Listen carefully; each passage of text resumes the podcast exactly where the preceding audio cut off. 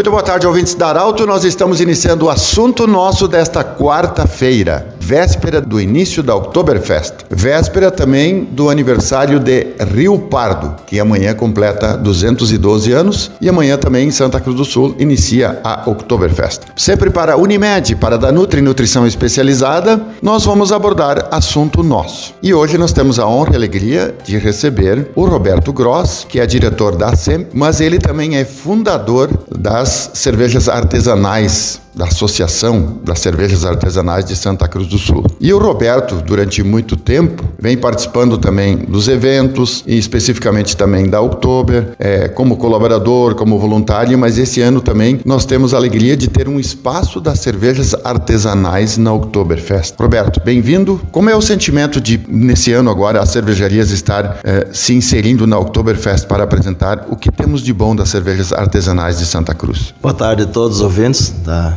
rádio mais estimada aqui, nossa, Rádio Arauto. Assim, para nós é uma enorme alegria, Pedro, porque lá em 2016, quando nós começamos o movimento de nós organizarmos como cervejeiros e cervejarias artesanais, e aí ela foi fundada em 2017, nós nunca imaginávamos que em tão pouco tempo já estaríamos de forma tão bem inserida no nosso, na nossa maior festa do estado, a maior festa hoje do mundo, da Oktoberfest, estilo germânico, e de poder apresentar né, nessa nossa festa aqui esse tão produto especial que é a nossa cerveja artesanal. É um orgulho para nós, assim. Nós estamos ainda assim é, é, não acreditando nisso, porque a gente sabe que sempre tem patrocinadores master. No caso, esse ano é a Ambev de novo. E já a negociação com a Semp já iniciou dizendo assim, ó, não tem negociação se não tiver espaço para cerveja artesanal. Quantos quantos empresários são hoje e como foi essa evolução de chegar ao patamar de participar nesse porte de ter um espaço dentro da Oktoberfest? Hoje nós temos oito empresários é, com produção de cerveja em Santa Cruz do Sul, registrados é, via CNPJ, que tem que ser uma pessoa jurídica, e principalmente inscritos no MAPA, que é o que dá selo e garantia à produção da cerveja artesanal. Que poucas pessoas sabem, mas vem um fiscal do Ministério da Agricultura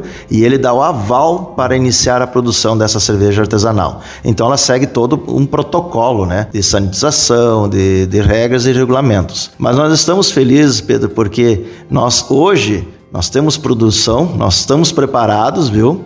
Podem vir é, degustar a nossa cerveja artesanal e, e, é uma oportunidade única da pessoa, o visitante da Oktober, chegar num espaço e poder fazer a escolha entre as oito cervejarias que vão estar e os seus estilos. Então nós vamos ter um leque aproximado aí de 40 é, opções de cervejas, né? Então hum, eu penso que não vai ser só no momento que a pessoa vai poder degustar esses, essas, essas estilos de cervejas e vai ter que vir mais uma, duas ou três vezes até para se definir. Não, essa aqui é minha cerveja. Na verdade também, eu, eu sei que os cervejeiros uh, já realizaram muitos eventos, Stammtisch no centro de Santa Cruz e muitos deles já é, foram para fora de Santa Cruz do Sul, levando su, suas marcas, mas é um grande espelho também, um grande, digamos assim, um laboratório para futuros grandes eventos, esses cervejeiros também estarem inseridos. Sim, Pedro, nós temos o Stamptish, que é organizada pela nossa associação, que é a CERSC, Associação de Cervejeiros e Cervejarias. Nós também temos os festivais da cerveja, foram organizados pela CERSC e pela Heilig, e nós queremos agora, com essa Oktober, iniciar um processo de formalizar um polo cervejeiro de Santa Cruz do Sul, aonde nós vamos privilegiar as cervejarias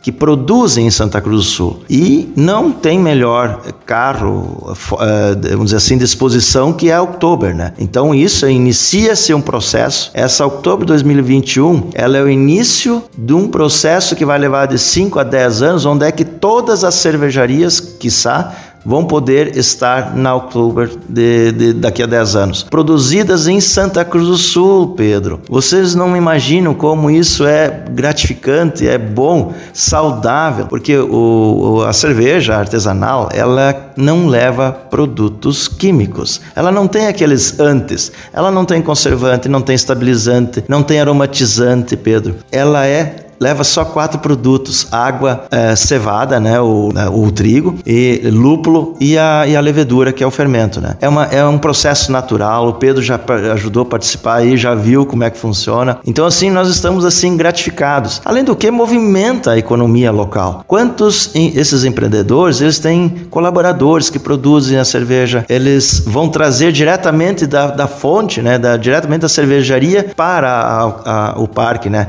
Ela está sendo preparada com cuidado. Já faz 60 dias que estão produzindo, produzindo, produzindo, né? E só espera do público, né? É um, é, para nós é um motivo de muito orgulho. É gratificante, Pedro. Conversamos com Roberto Gross, que ele é o vice-presidente da Associação dos Cervejeiros de Santa Cruz do Sul, que vai estar com seu espaço através de oito entidades que vão estar expondo seus produtos para degustação e para você também degustar. É, e também o Roberto é diretor da SEMP, participa também de forma voluntária da Oktoberfest de Santa Cruz do Sul. Grande abraço. Lembrando que esse programa estará em formato podcast em instantes na Arauto 957, do jeito que você sempre quis. Até amanhã.